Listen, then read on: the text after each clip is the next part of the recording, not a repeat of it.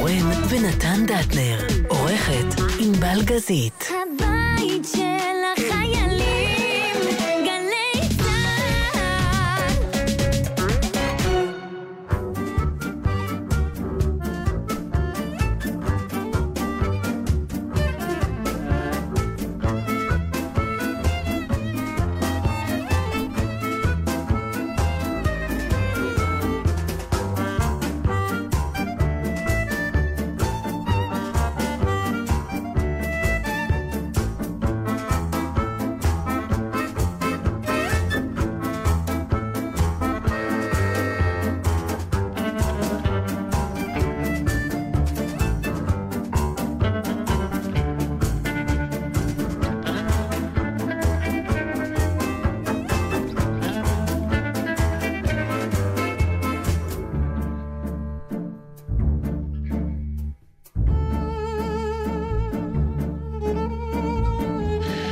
אורן, עינבל גזית, נתן דטנר, יום שישי צהריים. למה לא להגיד גם את רומי קפלן? בוא נשאיר לאייטם אחר במיוחד. אין שום בעיה. זאת אומרת, אתה תעצבן אותה, היא תסגור לך את המיקרופון פשוט, ואז מה יהיה? לכן, שבת שלום לרומי. וואו, עברנו שבוע... אני עם סיפור דווקא יפה, שבאיזשהו שלב אני מניח שאני אספר אותו, אבל... האם, האם המאזינים שלנו שיושבים עכשיו, אותם אלה שיושבים עכשיו מול הפייסבוק, ויכולים לענות במיידי על השאלה? מה? עם מה נתחיל? עם העצב והבכי? או עם האופטימי והשגרתי? זה תמיד שאלה. ביהדות בדרך כלל תמיד בכל שמחה יש שבירת כוס, וכלומר, תמיד שגם נורא שמחים צריך להזכיר את הרע, שלא הכל טוב. אתה יודע, אני כאילו אומרת, נו מה, נתחיל מהדבר הסבבה, ואני יושבת פה כשאני הכי לא סבבה. אז זהו, אני מסתכל עלייך ואני אומר לעצמי, עזוב, הבחירה כבר נעשתה, כי אני רואה אותך יושבת... אני לא יכולה לחשוב על שום דבר אחר, אני אספר למאזינים שלנו, שוב, הכוונה היא שהתוכנית הזאת לא אמורה להיות טיפול, אבל אנחנו במשך הרבה מאוד שנים באים לפה עם כל מה ש... מטפלים אחד בשני, רק עם מיקרופון פתוח קצת. כן. יאללה, תתפרקי. כן, לא רוצה להתפרק, אני רוצה לספר שעבר עלייך שבוע מאוד קשה, באמת. קיצוני, אני רוצה רק לומר שזה לא עליי, כי חס ושלום קרה משהו במשפחה שלי, אבל זה הגיע הכי קרוב שאפשר בלי לגעת במשפחתי הביולוגית. אני לא רוצה לספר פרטים מזהים, למרות שאולי יגיע גם הזמן, כי האדם שעליו מדובר הוזכר לא מעט בתוכנית. לא משנה, חבר טוב, כדי שנבין למה בכל זאת זה נוגע לך. שבחיים שלי, חברים, רגע, שנייה, אני רק רוצה להגיד שחברים הם כמו המשפחה. אוקיי, חבר קרוב מאוד. בסכנת חיים. נקודה. הוא בסכנת לא? חיים, הוא כבר, הוא, הוא לא, הוא עדיין לא הלך לעולמו, אבל הוא כבר לא כל כך חי. עכשיו, עד שהגענו לנקודת הזאת שאנחנו נמצאים בה היום, אה, זו הייתה דרמה מאוד מאוד מאוד גדולה, כרגיל כמו שקורה בפתאומיות, אה, לצערי גם לא בארץ. שזה עוד מסבך לגמרי, אתם יודעים. הסיבוכים, אמרתי לך נתן כשהגענו, שבכל קטע כשלעצמו מכל מה שקרה שם, היה נורא, אבל גם בכל קטע ממה שהיה, קרה גרוע מכל שהיה אפשר באותו קציר זמן. זאת אומרת, אתה יודע, כמו שאומרים, הכי, הכי זוועה. ומה שאני רוצה לדבר עליו, כאילו אין טעם אחר כך בשיחות פרטיות, אני אספר לך את הפרטים ואנחנו נפקה ולא נפקה, אבל אני כן רוצה לדבר איתך על משהו של הארדקור. ונגענו בזה פה ושם, שאלתי אותך פעם, יש לכם צבאה? אתה זוכר את שיחת הצבאה שלנו? כן. אני פתאום הבנתי משהו בימים האלה האחרונים. תראה, אם יש דבר, אני חושבת שאנחנו, שאין עליו עוררין, מרגע שאנחנו נולדים, לא לגבי עצמנו, לא לגבי יקירנו, זה שמתים בסוף. נכון? זה אפשר להגיד שזה הדבר הוודאי, איך אומרים? לידה היא הספירה לאחור. אתה בטוח, בטוח זה רק המוות. נכון? יש את המשפט הזה? כן, אוקיי. יחד עם זה, הדבר שהכי לא מדברים עליו, ולא מתכוננים אליו, הוא? זה המוות. ואני יושבת בימים האחרונים עם אישה שקרובה לי, כמו אחותי, אין לי מילה אחרת. וצריך לדבר על דברים שהיא לא יודעת מה להגיד עליהם.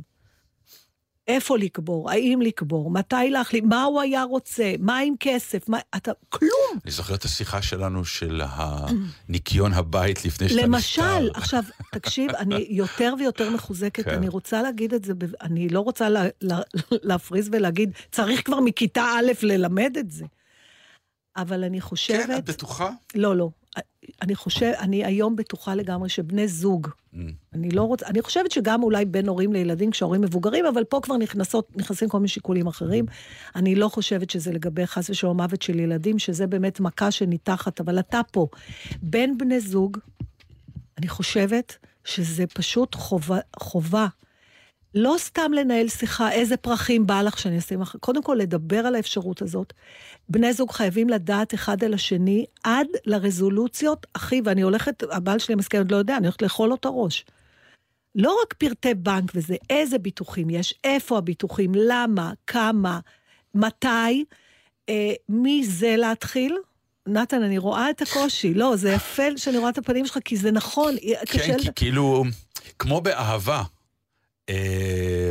שמתחילים לפרוט אותה לפרוטות, היא מאבדת, גם המסתורין של המוות, או ההליכה לקראת המוות, פתאום מתפורר לחשבון בנק וביטוח, ואיפה יכבאת את הקש מתחת לספה. ולמי אתה רוצה שנודיע? ומי האנשים שצריכים לדעת? ואיך קוראים לבוס שלך? כי אני למשל לא יודעת שום דבר על העבודה של הבעל שלי, וכי אז מה שקורה, כשמגיע מכה כזאת כמו שהגיעה עכשיו, חוץ מה... הזיה המוחלטת, שאתה, האדם שהיה לידך כל החיים שלך, לא, איננו, אתה צריך, אתה... עוד לא. בשיאה, לא, לא משנה, גם עכשיו הוא כבר לא כמו שאנחנו קוראים לזה. אוקיי. אז בתוך, וזה מקום גבוה, בעיניי, מקום של מוות הוא מקום גבוה, הוא המקום של... של אמונה, הוא מקום של תקווה, אני מצטערת אם אני אתחיל לפקוד בשידור, הוא מקום של כל הדברים האלה, הרוחניים מאוד. Mm-hmm. עכשיו, בתוך המקום הזה שצריך להיות בו, כל אחד בהתאם לסקלת... האמונה, האמונה שלו, שלו אבל אי אפשר כן. לברוח מזה. בתוך זה, אין לך ברירה אלא להתחיל גם להתעסק. בפרקטיקה... בפרקטיקה, ואם היא הייתה... עלובה, מסור... לעומת הרוחניות. מאוד, כן. בחומר. כן. ואם היא הייתה מוכנה מראש... זה המקל עליה? מאוד. את באמת בטוחה? כן, אני אומרת לך, אם יש מסקנה אחת שיצאתי מזה, ברמה של מסר, תסלחו לי, אני בדרך כלל לא פה באה עם מסרים, צריך לדעת את כל הדברים שהכל יהיה מסודר, וגם הדברים הגבוהים יותר, למשל, כמה שהבן זוג, למשל, הוא לא, אנשל פשק, הוא אמר לי, לא אכפת לי איפה קוברים, מאה אחוז, אם יש מישהו שאכפת לו, שיגיד איפה הוא רוצה. שיגיד מה הוא רוצה. אני רוצה חילוני, אני רוצה דתי, אני לא אכפת לי, אני רוצה שישרפו אותי, אני רוצה, אני לא יודע. כן, אבל סתם אני אומר, חס וחלילה, אם אדם נפטר והוא לא אמר מה הוא רוצה, אז עכשיו דעתו של הקובר נחשבת. והוא אומר, אני רוצה, נגיד, שזה וזה שהלך לעולמו, אני מעדיף שאני אעשה לו קבורה כזאת וכזאת. נכון, אבל אז אני אומרת לך שיש גם התעסקות עם מה הוא היה רוצה. זה מקשה, בדיוק. שואלים אותך מה לעשות, ואז אתה מתחיל לחשוב מה הוא היה רוצה, ואתה לא יודע. עכשיו, אני כבר לא מדברת... לא, זה בסדר, אם זה מוחלט. עכשיו גם יש... להעריך, לא להעריך. אני כאילו בסוגריים אומר, אני יותר עסוק באלה שנשארים ולא באלה שמתים. כלומר, מה המת רצה, אם הוא אמר, אז אנחנו יודעים, ואם הוא לא אמר, אז לא נורא. כי כרגע הוא איננו, וזה לא כל כך חשוב לו, חשוב לסביבה שקוברת אותו. אתה נורא מתעסק אבל עם הגשמיות של הדבר הזה, ואתה צודק, אבל אלה שנשארים, נשארים, וזה הדבר הראשון שאתה נותר איתו כשאדם נפטר, זה מה הוא היה רוצה, מה הוא היה אומר, וזה מעסיק אותך כששואלים, את נורא קשה לך לקבל את ההחלטה, למרות שלו היה בחיים היית אומר, מה הבעיה? אני אשתמש במילה אחרת. כן, אבל ההחלטה שלך היא סך הכל באמת בסוג של מחשבה. אתה אומר, לפי דעתי הוא בטח היה רוצה קבורה אזרחית, אז אני אעשה את זה. אבל אני אשתמש עכשיו במילה אחריות. ותסלח לי על הניסוח, אבל אתה כמת פטור מהאחריות הזאת. בדיוק. מה שאני אומרת לך, שאתה כחי... צריך לקחת אחריות על האתה המת מול יקיריך. לא, מה שאת רוצה, מה שאת יותר אומרת זה שאתה כמת, שאתה חי, תהיה אחראי למוות שלך. בדיוק, זה מה שאני אומרת. וזה לא דבר ש...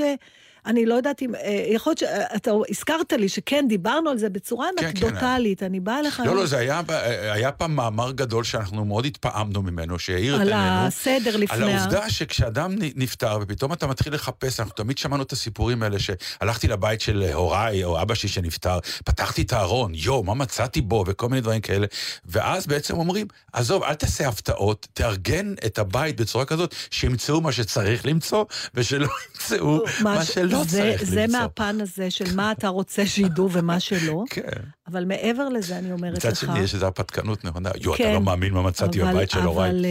אבל אנשים, בני זוג, או מישהו שחי, לא משנה מה רמת, צריכים, אתה צריך להקל עליהם, לסדר את התרחיש הזה, ואחר כך לקוות שהוא לא יקרה, מה שנקרא, מה זה ביטוח? אתה משלם, וכמו שאומרת אסתר המורה ליידיש, זול זה בלייבן ביין זיי, היא אומרת, שישאר אצלהם הכסף, נכון? זה מה שאנחנו אומרים, שילמנו מאה אלף, שישאר אצלהם, זאת אומרת שלא נשתמש. שלא נשתמש.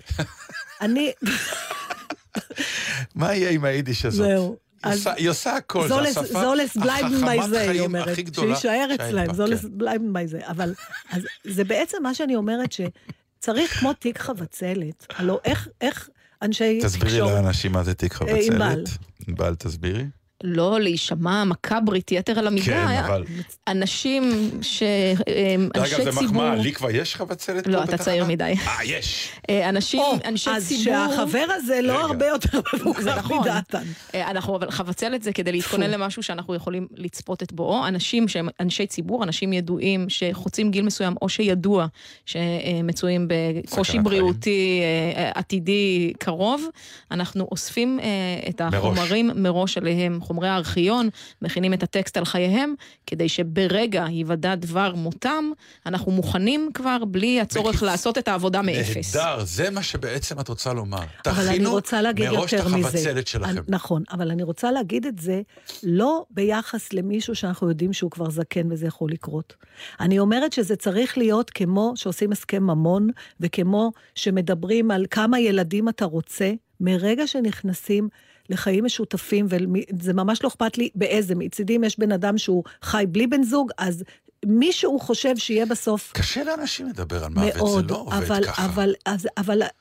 גם אומרים, אתה מדבר עליו, הוא יבוא, יש מלא אמונות תפלות נכון. בעניין הזה, וזה קשה, ואומרים, אני, מוות, ש... איך אומרים, אחרי המבול. יפה, אז אני, אני, בעצם מה שאני אומרת, שזה משהו שאולי הוא לא הגיוני, אבל הקושי שלך, שלנו, לדבר על מותנו, לא פותר אותנו מאחריות, של מה שקורה ליקרים שלנו אחרי זה. דם בן אמוץ בעצם שיחק אותה, זה מה שאת אומרת. מהבחינה הזו... מסיבת פרידה הזאת שהוא עשה. כן, זה היה נראה אגואיסטי בהתחלה, כי כאילו... תמיד יראה אגואיסטי. לא, אבל מה שאני אומרת שכשאתה חי, לא באי בודד, מערכת הקשרים שאנחנו יוצרים עם הזולת, ברור שהכי קרוב זה בני הזוג שלנו, או הילדים שלנו, או החברים שלנו. זה באמת כל כך קשה לך, כי את ממש אסף בכי בעניין הזה, וזה נשמע לי איזה משהו פרקטי, משהו אחר תמון שם בדברים האלה, לא? מה שתמון שם, שאני רואה את האיסורים של האישה היקרה לליבי, ש... אבל הם לא ייסורי מוות, שבאים מידי ביטוי באיפה הביטוחים. זה נוסף לזה. את חושבת שזה נוסף? לא, רואים את זה. היא עכשיו, אתה יודע, היא עוד לא מעכלת שנפל עליה האסון הזה, והיא צריכה עכשיו להחליט ברמות של, אם אנחנו רוצים שההלוויה תהיה שם, אז אולי צריך לשנות את הכתוב. אתה יודע, מי רוצה להתעסק בדברים האלה? בנקים, מתי ידעת שיש דבר כזה? שאם בן הזוג הולך לעולמו, החשבון המשותף נסגר, אלא אם כן חתמתם על איזה מין הסכם, שלא ידעתי על קיומו, שנקרא אריכות ימים. וגם אותו, לא בטוח שכל בנק יכבד. למה? כי אם האדם שנפטר, אומר הבנק, אולי הוא בצוואה שלו ישאיר, שהוא לא רוצה שאשתו תקבל שקל, למרות שהחשבון משותף. Mm. אז עד שאין צו ירושה, אז אני מכירה אנשים מבוגרים שהתעלמנו ו- ולא יכלו לג- לגשת לחשבון שלהם. כן, אבל זה לא פרט שמעורר דמעות. את, לא, את... הדמעות מתעוררות מפני שאדם ש...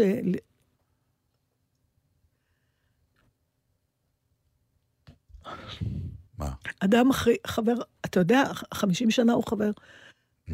אנשים קרובים נורא, נורא, נורא, נתן, משפחה, ממש, משפחה. אין, אין לנו, אין לנו אישור גנטי. הבן עיר שלך, מה שנקרא. כן, מה אז, אז הקושי שלי הוא בזה, אבל אני לא יכולה, אני לא התכוונתי לבוא לתוכנית ולפקות על העצב שלי, מפני שבאמת אני לא חושבת שזה המקום. אז אל תדאג, עוד ירטבו okay. לך החולצות שלך okay, ממני. ברוך השם, אבל, תודה. אבל, זאת מחמאה בשבילי. מה נראה לתוקה. לך? שלא? היית האדם הראשון, אם אני יכולה זה, לספר כן. גם מה הייתה השאלה הראשונה של נתן, אחרי שהוא... אחי הביע את האמפתיה, אז השאלה שלך הייתה, מה? בין כמה הוא. נכון. זאת אומרת שהאפשרות הזאת קיימת.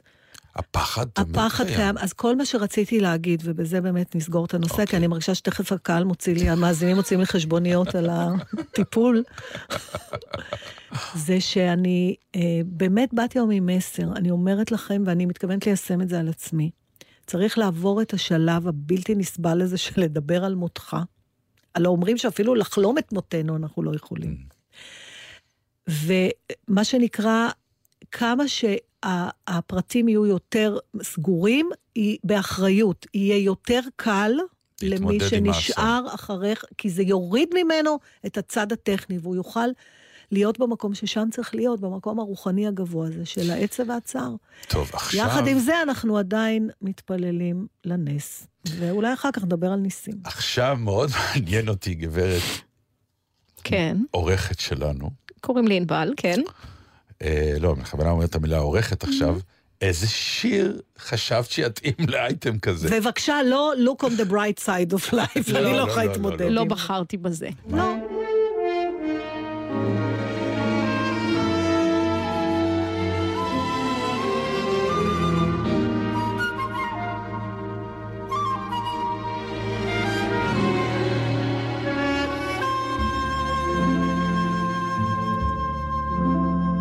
There was a boy, a very strange enchanted boy. They say he wandered very far, very far, over land and sea. A little shy and sad of eye, but very wise was he.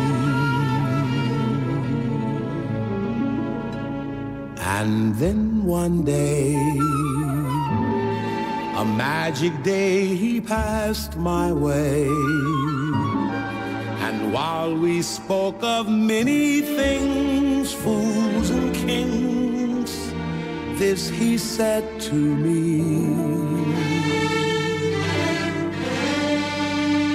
the greatest thing you'll ever learn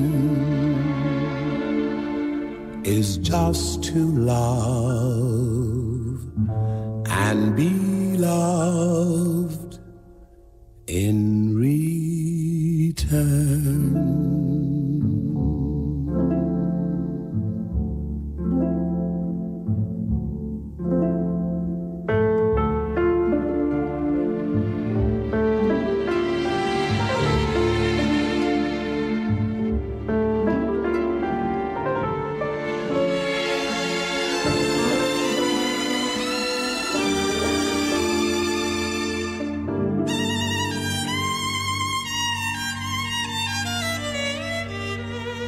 The greatest thing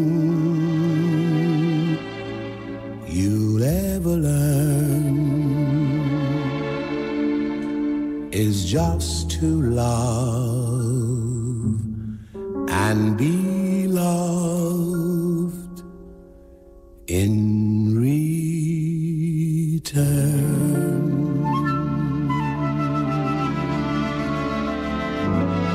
את באמת גאונה. לא אני, הוא לא אמר את זה אליי, מישהו חושב. לא, לא, אמרתי, עינבל. גם את. גם את. טוב, אז... אז עכשיו אנחנו... בואו נדבר על דברים יפים. המון פעמים הייתה לנו שיחה פה על העניין הזה של זוגות שחיים ביחד, ובעצם באיזשהו שלב... אני מתערב להם בחיים, ואני אומר להם, למה אתם לא מתחתנים? תמיד הם עונים, עזוב, אנחנו ביחד, אנחנו בזוגיות, יש לנו ילדים, שמה אנחנו צריכים, גם הגירושים רק. ואני תמיד אומר להם, ואני יודע שזה מדויק, כי אני אומר להם, תראו, החתונה היא לא רק בשבילכם. החתונה היא סוג של אקט שאתה גם מודיע לעצמכם דרך הקהילה, שאתם עכשיו הולכים לשאת בעול של להתמודד עם החיים כצוות, כזוג, כמשפחה שהחליטה יחד לטרוף את החיים. יש בזה איזה סוג של אמירה וגם לקיחת אחריות. הקבל עם ועדה, אתה אומר, הוא חשוב. הוא מאוד חשוב, כי הקהילה גם צריכה לקבל אותך כזוג נשוי, כי הקהילה צריכה אותך כזוג נשוי. אבל צריך עדיין את רגע ההכרזה? כי אם הם חיים ביחד, ואת אומרת, אם זה הולך כמו ברווז וזה... לא, קהילה צריכה הכרזה כמו כל מיני דברים שאתה המון פעמים אתה אומר, אבל למה לא אמרת, נכון? זה כמו נכון שאתה אומר אני אוהב אותך, אז למה אתה לא אומר? מה, את לא רואה? לא, תגיד גם, אני רוצה שתגיד. אתה יודע מה ההפוך של זה? מה? קרה משהו? לא. כן. לא קרה כלום. זה הפולני הגדול שקרה אסון, כן. קרה משהו? לא. לא קרה כלום, אני חמוד לי בשקט בצד.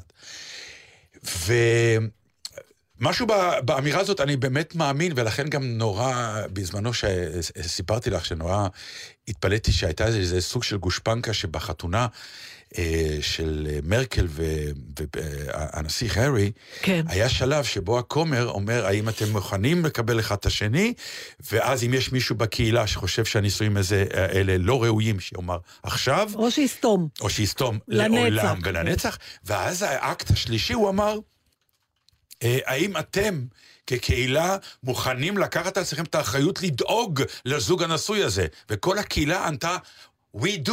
אה, זה, זה ז'אנר שאני לא מכירה. כן, עכשיו זה כנראה, אני לא, לא ממש ביררתי, זה, זה כנראה, זה, זרם... זה כנראה הכנסייה האנגליקנית, כנראה. בית כנסת זה לא היה, זה לא, בטוח. לא, זה לא היה. אבל משהו פתאום בשאלה הזאת, העיר את ה...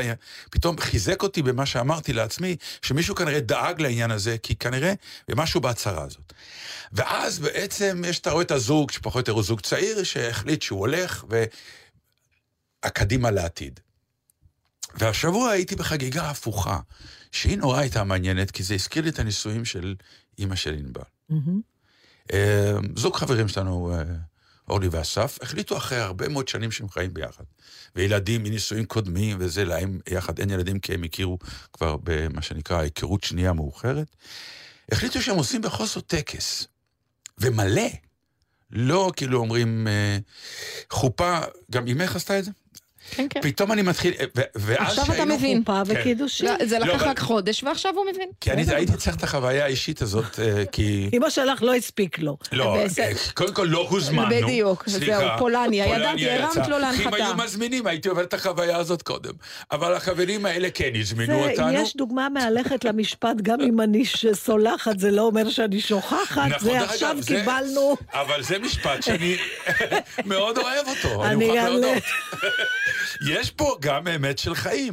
נתן הוא למעשה... הסליחה לא חייבת להיות שכחה גם. מערכת הסליחה והשכחה אצלך היא למעשה סוג של חור שחור, שמה שנכנס לא יכול לצאת. זאת אומרת, ברגע שהגיע מה שנחשד כעלבון, זה שם. זה שם, אני לא שוכח, אבל אני בהחלט סולח. וזה בסדר גמור. אני לא חושב שצריך לשכוח. אז אנחנו רק נגיד, אמא, הכל בסדר? הם לא כועסים עלייך? לא, אבל היית צריכה להזמין. היה נחמד, כן, שאם היינו מקבלים כזמנה. אנחנו רק אומרים. גם תרמנו סאונד. היה, כן, היה תרומה איכותית. את המתנה אנחנו הבאנו. את מכירה את זה? את המתנה אנחנו... חזרה לחתונה של אורלי ואסף אמרנו? כן, אז אתה פתאום רואה שזה כאילו עובד הפוך. כלומר, אנחנו... אחרי כל ההיכרות בינינו, וחיינו איזה שתים עשרה, שלוש עשרה, ארבע עשרה שנה ביחד, ובגיל שלנו ועם הילדים שלנו, החלטנו להשלים עם זה עד הסוף, וללכת ולהחליט שאנחנו מקבעים את הזוגיות הזאת בחתונה, ואנחנו מודיעים לקהל שלנו ולמשפחות שלנו ולילדים שלנו, שזה מוחלט וזה סופי וזה נהדר, ואתה פתאום רואה גם שמחה אחרת, שמחה של השלמה. זה לא חתונת... איזה מוזר, זה כאילו אתה אומר שמבחינתם, עד עכשיו היה את השלט יציאה, נגיד נקרא לזה? אני לא יודע, אני לא מכיר את הזוגיות הזאת בפנים יותר מדי, אבל אני כן אומר שזה יכלה להיות זוגיות גם בלי החתונה הזאת, הם נראו זוג נהדר ומופלא. עובדה שהם החליטו שהם כן רוצים להתחתן, אני לא יודע מי משך שם בחוטים. יכול להיות שהם החליטו וזה אני מרגישה בשנים האחרונות, שבא להם איזו הרפתקה, פתאום בא משהו מיוחד. אני שואל את עצמי, האם זה רק הרפתקה? זה לא נראה לי ככה. זה נראה לי איזו השלמה, איזו הצהרת כוונות, ואתה רואה גם עם הילדים, כי בכל זאת יש ילדים בוגרים כבר, את יודעת, חלקם בעלי משפחות בפני עצמם, והם כולם... לשמחתם, כי יש משפחות אחרות כנראה שזה לא קרה, הלכו עם זה וקיבלו את זה. משהו בזוגיות הזאת השלימה להם את המשפחתיות החדשה, והם קיבלו אותה בשמחה. יש מישהו מהסובבים שם שזקף גבה, נגיד, מהחברים? מאוד יכול להיות שכן, אנחנו לא רואים את זה. אף אחד לא אמר לך, לא היה לכם את הריחולים של החבר'ה. אני. אני הרמתי גבה, אני מוכרח... דווקא אתה, שאתה הכי מסביר למה... אתה אומר, עכשיו באים, זה כמו השבט והרופא? לא, בדיוק, אצלי זה... אני אומר, כאילו באתי ואמרתי...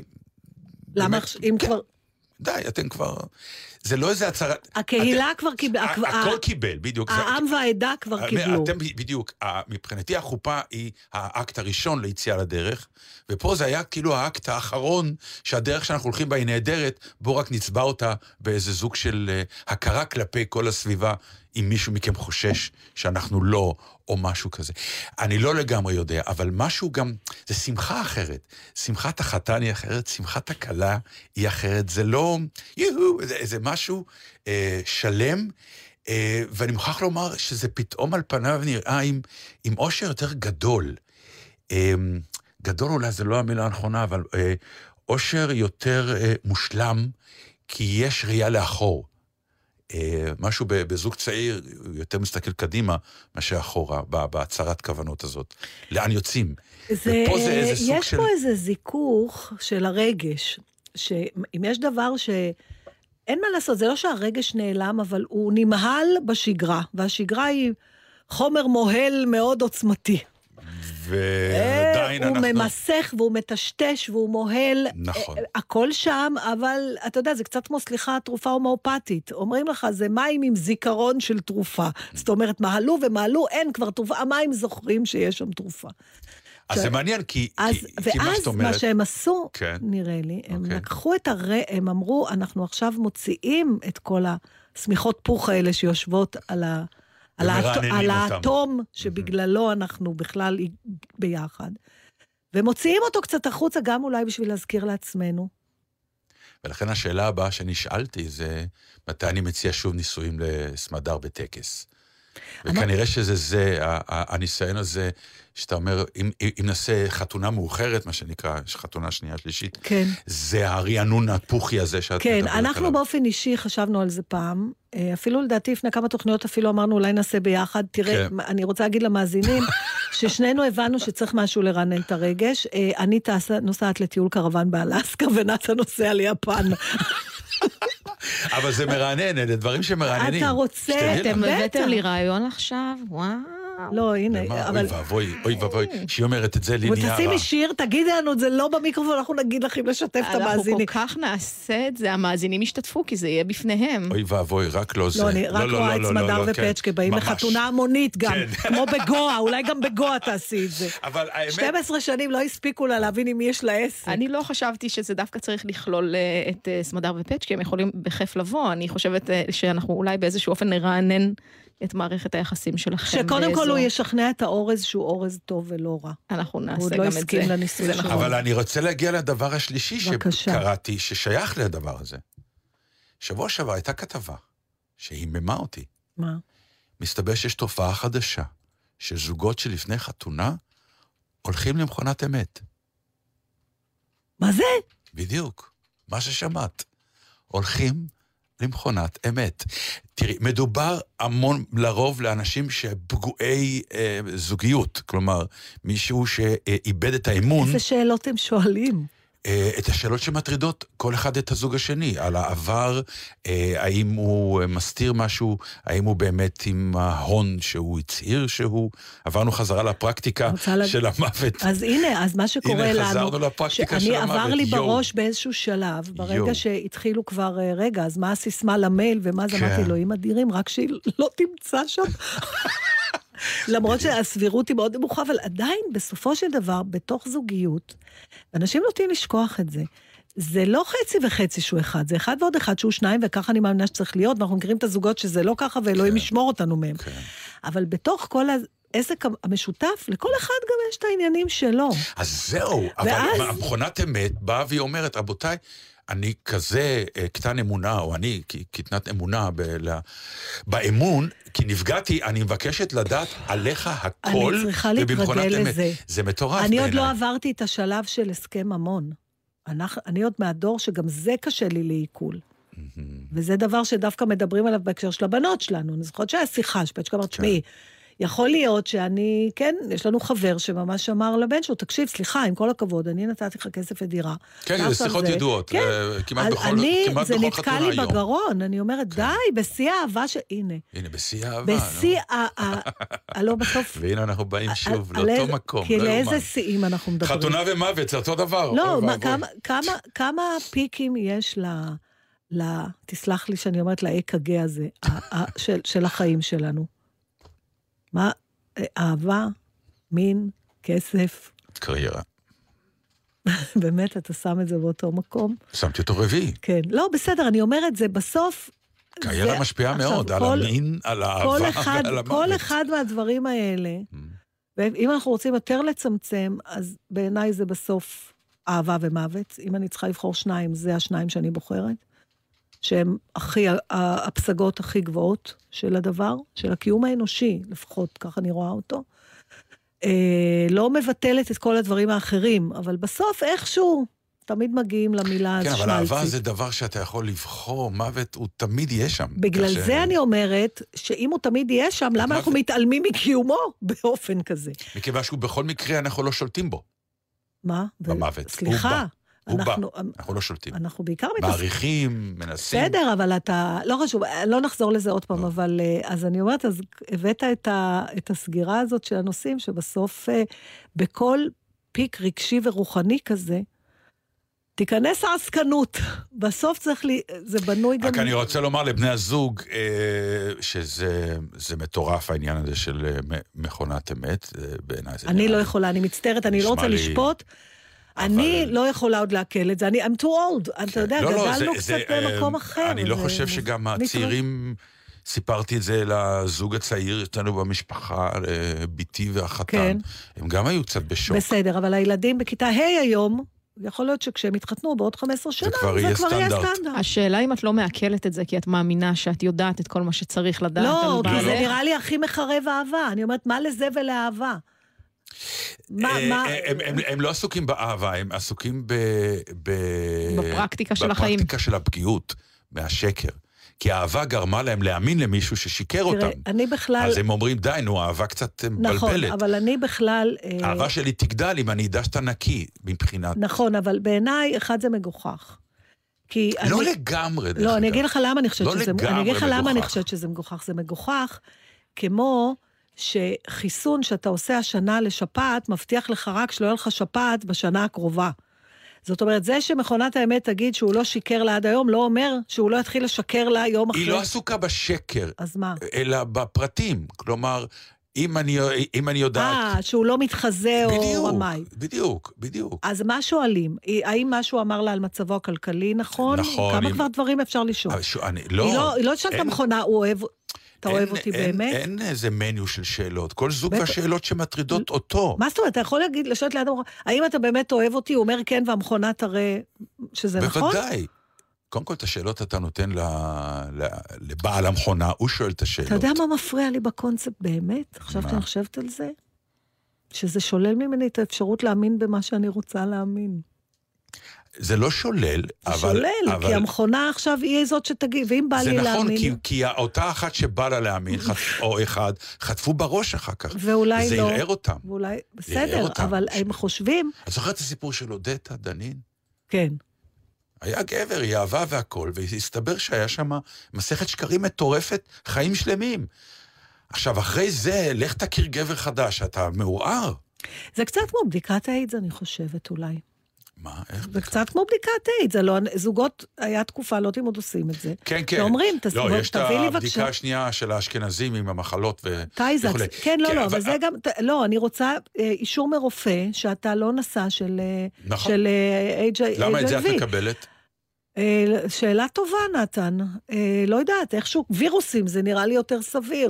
לא יודעת. זה יותר תכלס. אין לי תשובה בשבילך, אתה צודק. זה נזק גופני, וזה נזק נפשי. זה עבר לי בגרון, זה לא עבר לי בגרון, לא יודעת, אבל נתרגל.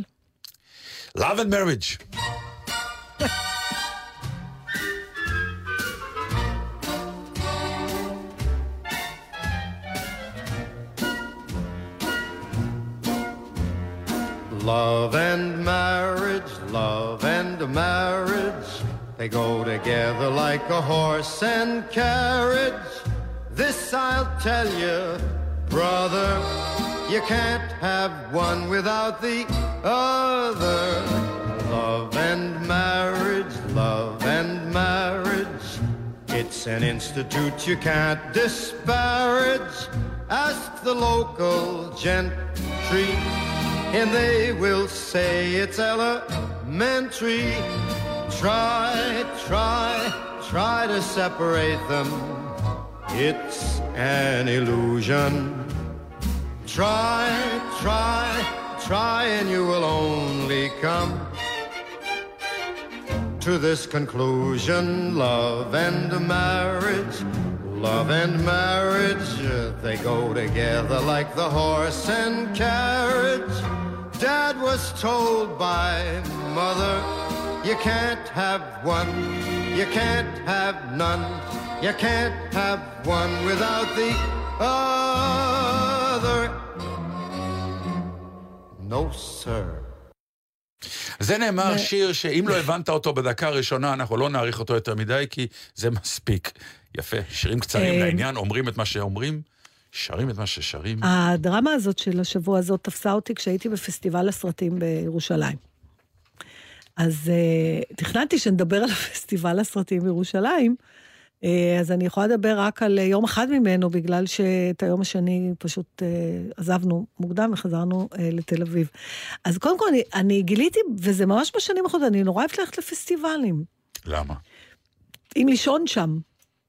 אז מה את אוהבת, את הלישון או את הפסטיבל? אני אוהבת את ההרגשה של הפסטיבל, שאתה הולך למלא סרטים או מלא הצגות, או מלא מה שהפסטיבל הזה נותן. וכאילו אתה, אתה אומר, אני עכשיו הולך ליומיים שלושה למקום, שאני לא עושה שום דבר חוץ ממה שהמקום הזה נותן לי. כאילו אני עושה, אני אוכל רק את זה. אז שלושה סרטים ביום, או מאה הצגות ביום, וזה לא נמהל בשום דבר אחר. דבר שני, נגיד, בעניין של הפסטיבל קולנוע, אני בפירוש רואה סרטים, שבחיים לא הייתי הולכת לראות. רק במסגרת פסטיבלית, כן. כן, כאילו אתה מוכן לאכול סרטים משונים. כי זה בהדרת הפסטיבל. כאילו הפסטיבל שזה נושא ש... הייתי בפסטיבל שמו, ראיתי סרט לא יאומן. אתה לא מבין איזה סרט ראיתי, זה סרט, אתה יודע, אנשים לאט לאט ממש שמעתי את הרעש של הלסתות נופלות לרצפה, זה מתחיל דני, שוודי כזה, משהו הכי, ולאט לאט זה הגיע למקומות כל כך ביזאריים, מה, הורר מובי כזה? לא, טרולים, כל מיני טרולים, לא, אני לא יודעת, עכשיו... כשיוצאים, נהנית, אז אתה לא יודע מה להגיד. אני לא חגיד שלא נהניתי. מישהו שאל? שואלים? לא, אבל נגיד, אני שומעת... רחשי קהל? רחשי קהל. אז באיזשהו שלב שפתאום, לאחת הדמויות בסרט שהייתה אמורה להיות אישה, סליחה, יצא פתאום איזה משהו שכנראה מייצג איזה איבר מין זכי, לא, אתם לא יודעים לאיזה מקומות זה הגיע. אז שמעתי מישהי אומרת, אוי... שומע את זה בעולם, וכאילו אתה אומר... אוי, לשם זה הולך. ואז, אחר כך היא שקט שקט, ואז אתה שומע פתאום את הרעש הזה של הכיסא של הקולנוע שמתקפל אחורה כשמישהו קם. עדיין אין את זה. כמו שבביאליק, לאט לאט ואין רואה. יש, זה כיסאות יותר נוחים מרופדים, אבל גם הם, כשאתה קם, הם עושים לפעמים. של הקמים, מה שנקרא. כן, ואז שזה... היה איזה רגע שהמסך הוכשך. ואז פתאום התחילה עוד סצנה. אז אני שומעת מישהו אומר, אה, זה ממשיך? אבל הוא לא הלך, הוא נשאר, זאת אומרת, הוא כנראה... כי הוא בא לפסטיבל. בדיוק. בפסטיבל לא יוצאים, זה חלק מהעניין. ואז בסוף שזה נגמר, אז מישהו אחר, וכל מיני שומעת את זה, מישהו אמר, זהו, נגמר סוף סוף. עכשיו, בואו ניקח את העניין של המלון. כולה זה היה בירושלים, זה גם כל הכיף מהפסטיבל, אתה בעצם, אם אנחנו בעניין של הכרזות, אתה מכריז... בסדר, אבל יש מלא בתי מלון, למה בחרת דווקא אותו? את ההוא, הלא ברור הזה. אוקיי, אז זה התחיל מזה, אני לא מכירה את ירושלים, אז אמרתי, רוב הסרטים בסינמטק, אז כדאי לישון קרוב לסינמטק, אין חנייה, אין כלום. נכון. אז לא היה מקום בשום מלון באזור של הסינמטק, כי הרבה אנשים שמתכננים זאת או ממני, לקחו את זה. אז עכשיו, איפה כן לישון? ואז נזכרתי שיש מלון, שתמיד שאני בירושלים, אני אומרת, אוי, כל כך יפה שם, זה נקרא נוטרדאם סנטר.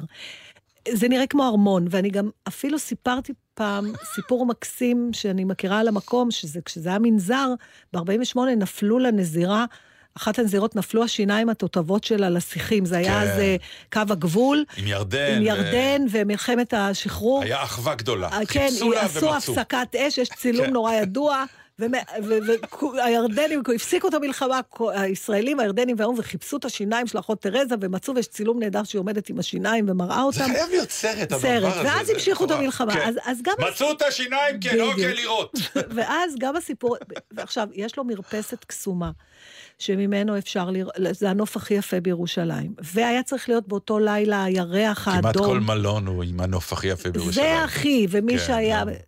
אמרתי, ותמיד אני אומרת, וואי, בא לי פעם לישון שם. הזמנת. הזמנת. והיה פנוי, לא הבנת למה. והיה לא יקר, מה שהייתי צריכה לחשוד.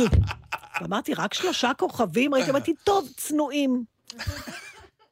עכשיו, כשאתה מזמין דרך בוקינג, אם אתה, אתה יכול בדוח בדבר אחד, אתה תקבל חדר, אבל אם המלון נתן את זה לסוכנים האלה, זה החדר הכי פחות אטרקטיבי, אחרת הוא היה מוכר אותו בעצמו.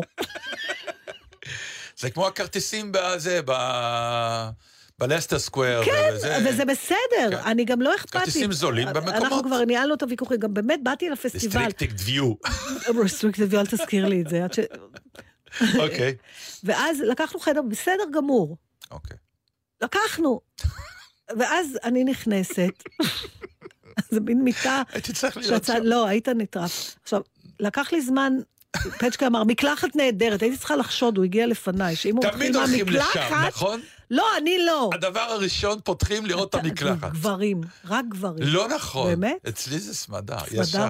קודם כל המקלחת.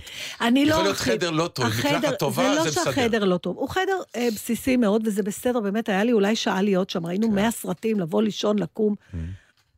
כפי שציינתי, המרפסת עם הירח, אחר כך נגיע גם לזה. היה ואז אני אומרת, יאללה, אני חייבת לנוח, כי הייתי נורא יפה, הגעתי אחרי כל מיני דברים, נכנסתי למיטה, אני מתכסה, אני רואה מזרון בסדר, נוח, פצ'קה לידי, ואז אני פתאום מרימה את העיניים למעלה, ואני קולטת שמעל המיטה שלי תלוי צלב, בגודל של הצלב המקורי של ישו, לא משהו מרומז, שאני יכולה להגיד, זה לא שם. איך לא ראית אותה קודם?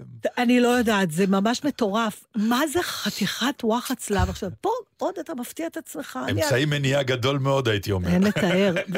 וישר הדמות של אמא שלי מרחפת מעל המיטה. אמרתי לה. פה את יושנת.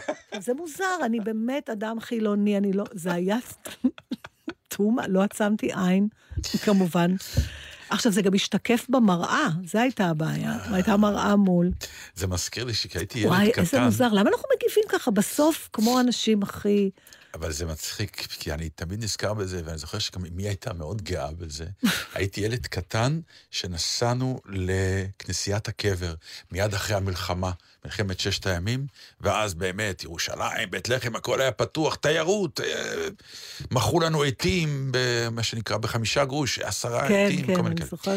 ואז הגענו לכנסיית הקבר. עכשיו, בכנסיית הקבר יש טריק, שהקטע, אז אני מקווה שזה גם היום, אני לא יודע, הכניסה היא כזאת שהפתח הוא, הוא, הוא נמוך, ואתה חייב להתכופף נכון. כדי להיכנס. סוג של, אני משת, השתחוויה. וואלה, אף פעם לא חשבתי, זה חשב שזה סתם המבנה של הקרקע. לא, סוג של השתחוויה, אתה כאילו מתכופף, ותוך כדי הכניסה אתה כבר משתחווה. ואני, שהייתי ילד עם כיפה, אמרתי, בחיים לא. וכופפתי את הברכיים, ונכנסתי בהליכת צפרדיה כזאת, רק קטע. כדי להיכנס עם ראש זקוף. זה היה לי חשוב, אני לא יודע למה, זה היה מטורף, כי הייתי אז ילד עם כיפה ועם חינוך דתי, ואימי הסתכלה עליי, והייתה גאה בי, כי אמרתי, אני לא מתכופף בכנסייה נוצרית. תשמע, זה בכלל, הזהות ש... כנראה שבסוף לכל אחד יש זהות דתית. זה חודר. אם... לא, אני מניחה, תראה, אני באמת, אני אה, מתעניינת גדולה מאוד בנצרות. מ- שנייה מ- רגע, הפנה. אחד ממאזיננו מציע להיכנס פשוט עם הטוסיק, הוא כותב, כלומר עם הגב. למה, למה, לא, לא, למה, לא, לא, למה? זה, זה, זה כבר לא יפה. למה, נכון. זה כבר לא למה? יפה. אני פשוט נכנס, רק אני לא אשתחווה, אז אני אכנס זקוף. לא, עם הטוסיק זה לא... לא, לא, זה כבר... זה לא, לא, תשמעו. אז זה ו... מה שאני רוצה, מה שאני מנסה להגיד. דרך אגב, אפרופו, בהמון פעמים שאתה בחוץ לארץ בכנסיות, אני יוצא גם כן, אני הולך כמה צעדים אחורה לפתח כדי לא לא... רק אם אני, אם יש, מבחינתי, כן. אם יש אנשים אחרים שהם לא יפרשו את התנהגותי בדיוק, בדיוק. כזילות, נכון, לא כי לי אכפת נכון לסובב את הגב. לתת כבוד. אבל בוא... אני רוצה להגיד לכם משהו בעניין כן. הזה, ש, שאולי אפילו, למרות שממש לא התכוונתי לדבר על זה, כי גם לא בא לי לדבר על זה, בכל זה שחוק הלאום, ועוד פעם אני חוזרת לדבר הזה, אני יהודייה, בהגדרה שלי את עצמי, אין לי שום אה, אה, נוע, אה, ספקות בעניין הזה. אז אה, אני, לא אדם, אני לא אדם בעל אמונה, mm-hmm. אבל בוא נגיד שלישון עם צלב מעל הראש, היה לי קצת יותר מדי מסיבות שאולי עוד פעם נחשוב עליהן, אבל אין לי שום בעיה לכנס לכנסיות, פצ'קל למשל גם קשה לו בכנסיות, הוא, הוא מתאבן, זה דברים קמאיים כאלה mm-hmm. מאוד, אבל העובדה, אני למשל כן ממליצה אה, על המלון הזה, זאת אומרת, העובדה, כל העניין הזה של חוק הלאום, מה שמפריע בו באמת, זה שכאילו הוא אומר, זה לא מספיק שאתה יודע מי אתה, אתה צריך גם לשלול את מי שאחרים. ואם יש משהו שמציק לי בחוק הזה, זה הדבר הזה. למה אני, אי אפשר שנהיה יהודים, בלי שמיד אחרי זה נגיד שזה הדבר היחידי שישנו, ואז בהכרח לשלול את הדברים האחרים. עוד אנחנו שזה מה שעשו לנו. אה, עכשיו, אל תתחילו להציק לי, אם לא, את לא הבנת, במשפט כתוב, עזבו, יש משהו שאם אנחנו היום מדברים על דברים גבוהים, יש משהו בגבוה של החוק הזה, שהוא אומר ש... למה הוא נולד בכלל? לכן לא כל יודעת, הפרטים... אבל הוא... לא חשוב. 아, 아, אנחנו צריכים לסיים לפי זהו, דעתי. זהו, אז לא, לא צריך לא? לסיים, אבל אני אומרת... עוד שאלה אם אתם רוצים שיר, או שאתם רוצים לדבר טוב. עכשיו עוד, נגיד, שבע דקות. אז אפרופו קולנוע... כן, אני רק רוצה דבר... לציין שכשהגענו אחרי הסרט השני, עם קור כלבים, אתה אף אומרים לך בירושלים קר בעיר, ואתה מזיע כמו חולרה בתל אביב, אז אתה אומר, כן, כן, כן, כן, בסדר, קר. אתה לא מבין שאשכרה קר, קפנו ממש, לא הבאנו מעיל. לא חדש. אז קר, מי שעדיין, יש אותה פסטיבל גם בשישי שבת. הוא תם, יש כבר זוכים בפסטיבל, אבל זה בסדר, חוצות היוצר מתחיל ביום שני. תקשיבו, רוצו לפסטיבלים, עוד מעט יהיה פסטיבל בחיפה, ועוד מעט, זה כיף נורא. עכשיו, כשהגענו אחרי הסרט ההוא, והירח גם כן עם השעות המדויקות האלה, בין עשר וחצי ל-אחת עשרה ו-עשרים, רק אז הוא יהיה ליקוי מלא. אתה מדברת על הליקוי עכשיו? על הליקוי. אז אמרנו, נלך בכל זאת למרפסת, בשל המרפסת הזאת התחיל כל העניין. כן. סגרו אותה, ב-שתים עשרה. אז אכלנו לצלב בחזרה. אפרופו קולנוע, כן. בואו נדבר על זה שאנחנו, דווקא ראינו סרט מדהים, מדליק. מה? משימה בלתי אפשרית. אה, שראיתי איתך, 아, כן. נכון. ראינו סרט, רבותיי, אני אגיד לך, אני גם יודע למה פתאום הבנתי שאני נהנה, נמאס לי כבר מהסיינס פיקשן, מהמדע הבדיוני לא, הזה. לא, לא, אל תגיד את זה, לא, לא, אתה פוגע בי, אני אוציא אותך מהקבוצה. על האקשן של המדע הבדיוני, מה שנקרא, הוא זורק עליו קרן, הוא אף קיבין. לא, פתאום היה אקשן אמיתי, שאתה מאמין שהוא על גבול שיכול להיות. המרדפים, איזה מרדפים.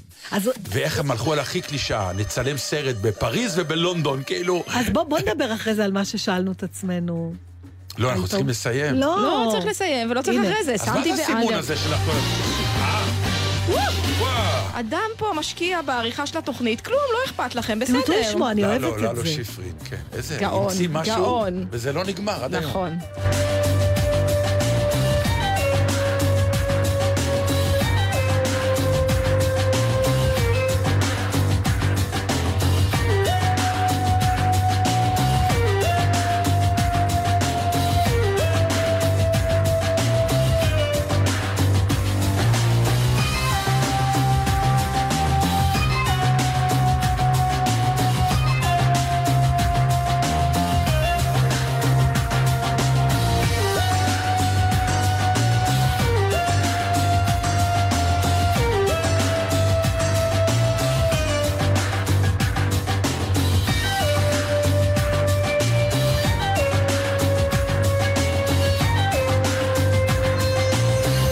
קיצור, מה שרציתי להגיד לך זה שלשם המוזיקה הזאת שהיא מלווה אקשן שכבר שנים היה לי חסר. האקשן הזה של מה שנקרא מכונית רודפת אחרי מכונית ברחובות פריז. יש אותו, אבל הוא הרבה פעמים עשוי לא מספיק טוב. ברור, אני מדבר על יכולת מטורפת פתאום של... אתה יושב בקולנוע ואתה אומר, יואו, וכל הצרחות האלה שמעוררות בך פתאום את העניין, שוואי, אקשן של אנשים חיים, אנשים באמת... נכון, אבל... כן. זה שידענו שהבן חמישים ושש הזה, תום קרוז, עושה גם את הפעלולים האלה בעצמו, זה הביא אותי על ידי כך שאפילו צרחתי לכם תוך כדי, פה, פה, פה הוא נפצע, פה הוא נפצע. ואני שואלת את נתן, זה נכון, כשהוא קפץ על הגג. ואני שואלת, אני רק מזכירה למאזינים, שהסיבה שאנחנו היינו ביחד בסרט הזה, זה שיש קבוצה, מועדון, מועדון שנקרא אחלה חר הסרט. ובמועדון הזה חברים אלון אופיר, אני ונתן דטנר, ואנחנו הולכים לסרטים ש... איש מלבד שלושתנו, לא, המקורבים אלינו, לא רוצה לא, לראות, ולכן לא אמרנו, כן. אז נמאס לנו להתבייש מול בני זוגנו וזה, ואנחנו פשוט... זה, זה הגילטי פלז'ר שלנו, כן, לא? בקיצור. ו- ומדי פעם אנשים אחרים רוצים להצטרף, ואנחנו לא מקבלים אף אחד. ברור, כי יש תנאים מאוד קשים. וחבל לי, כי אני כל כך אוהבת אחלה חר הסרט. יכול להיות. נראה. עכשיו, אני אומרת לנתן, תגיד, כי כולנו אמרנו, וואו, באמת, הוא עושה לבד את הפעלולים. אז אני אומרת לו, למה זה כל כך, מה אכפת לנו? למה אנחנו יותר נהנים עכשיו? ואז הוא אומר, דבר את זה בתוכנית. ואז הוא לקח את הטלפון, הוא מקליט את הזה. אז בעצם לא סיימנו את השיחה, אז הנה אני שואלת אותך, למה זה משנה? בכלל, הידיעה שלנו שמשהו באמת כאילו, ולא מה. ולא מישהו אחר עושה את זה, הלא ההנאה שלנו מה... כי בדרך כלל אנחנו יודעים שבקולנוע, איך אומרים, עושים לנו את ה-make believe, את התאמין שזה קורה, ואנחנו כבר בנויים על זה, שאנחנו צופים בסרט, בעיקר במדע בדיוני, שאתה יודע ששום דבר שם לא באמת, זה הכל מחשבים ופטנטים והכל. ואתה אומר, הבן אדם קפץ מבין שני גגות. אני אפילו אדייק את זה. כשאת רואה סרט ותום קרוז בוכה בו, הוא לא בוכה על בן אדם שהוא איבד באמת, או אהבה שנגמרה באמת, הוא משחק. איך את יודעת? מה זאת אומרת? בתור מישהי שבוכה על במה, אני רק נעזרת במתי ואובדוני. אין ספק, אבל בסופו של דבר, עלילתית, הוא עובד עלינו, הוא לא בוכה על הבן אדם שמת עכשיו, הוא בוכה על משהו שאני לא יודעת ממנו. הוא משחק. הוא משחק, הוא מרמה אותי כל הזמן. בעניין פיזי... מרמה זה המילה הקשה. נכון, אבל זה מה שקורה. לא, אבל הכל בנוי על ההסכם. אבל אני משתמשת בכוונה במילה מרמה, כי כשזה עניין פיזי, אי אפשר לרמות. מישהו צריך לעשות את זה באמת, וכשזה הוא, זה מרשים אותי יותר. למה? כי הוא לא אמור לעשות את זה. נכון. הוא לא משחק באמריקן נינג'ה וורייר, או בנינג'ה ישראל. הוא לא קיבל את הסרט, או הכוכבות שלו היא לא בגלל זה. האם אתם מדברים איתי? עכשיו אגב אנחנו באמת צריכים לשאול. אבל אני אשמיע לכם מה אני הקלטתי. למה משהו שאנחנו רואים ויודעים שזה בן אדם עשה על אמת, מקפיר לנו את ההנאה, אם בכלל. ששומעים את הרעשי רקע. לא, לא מצינו את הנושא, אני מצטערת. האם זה אותו דבר? נמשיך. אז אני רוצה רגע לשאול שאלה, ובבקשה לענות לי בשבוע הבא. האם זה אותו מקום של קרקס של הלוליין בלי הרשת? בוודאי. בוודאי. הנושא מוצא. עד כאן. עכשיו אני צריכה לחשוב על נושא אחר. נכון, נתן דטנר בארגזית. אני רק רוצה... רומי קפלן? רומי קפלן. מה את רוצה? בואי ניקח אותך עכשיו לאכול משהו ותתפרקי עליי ותספרי לי את הפרטים. רק בשורות טובות. רק בשורות טובות, בריאות, ותכינו את האלטרנטיבה, בבקשה. אתם יודעים מה, אני אשים משהו אחר, כי יש לנו בכל זאת עוד איזה... יופי. הנה, לא. פשע. כי יש שתי דקות. היום בשש ורבע או קרוב לשבע, יש לי גישה. פעם שרו עם ההגיה של האותיות הנחות. של כל האותיות, כן. רבקה למיכאלי ויוסי בנאי, יש לי פגישה. בהורוסקופ כתוב להיזהר ממגיל. אני מזל דגים. אני מזל חלפון. השר הולך יחר. אשתו תמיד דוחפת. אני אוהב אותה. והוא אוהב אותי. אז למה נשאר לראות מה יש בצ'ילי? זה קרוב להודו, לא רחוק מאיסטנבול. בלילות נשתה טקילה, את חכי לי. רגע במנילה, יום בהונולולו, אך נחיה כמו זוגיונים. היום בשש ורבע, או בין שש לשבע, יש לי פגישה. מורחים את השמיים, בכתום שוקע. יש לי פגישה. שושו, שיש יש משבר נורא, רואים על כל גברת. אומרים ביום שני שאין כבר יום ראשון, בשוק מוכרים שחור יותר לבן משלג. אבל אני אותו, אני אבל לא אותה. אז למה נרקוד בקוסטריקה סמבה? שם אוכלים רק אורש, זה מרזה עם גם סמים. בוא ניסע לסין, טוב למה לא לפרו? פרו מה זה פרו? פרו כמו פורפרה, אפיק כמו זוגיוני. אתם עם גלי צהל, הורידו את ליסומון גלץ וגלגלץ. מבוסס על מקרה אמיתי. נסענו על כביש ארבע, והילד לא הפסיק להתלונן שהוא לא מרגיש טוב. אז החלטתי לעצור לרגע בצד, יצאתי מהרכב, ואז... בכל שנה נהרגים או נפצעים קשה עשרות נהגים ונוסעים ברכב ובסביבתו כתוצאה מהעצירה בשוליים. בואו נעצור את זה כאן. לא עוצרים בשולי הדרך, אלא במקרה של תקלה שאינה מאפשרת המשך נסיעה. נלחמים על החיים עם הרלב"ד, הרשות הלאומית לבטיחות בדרכים.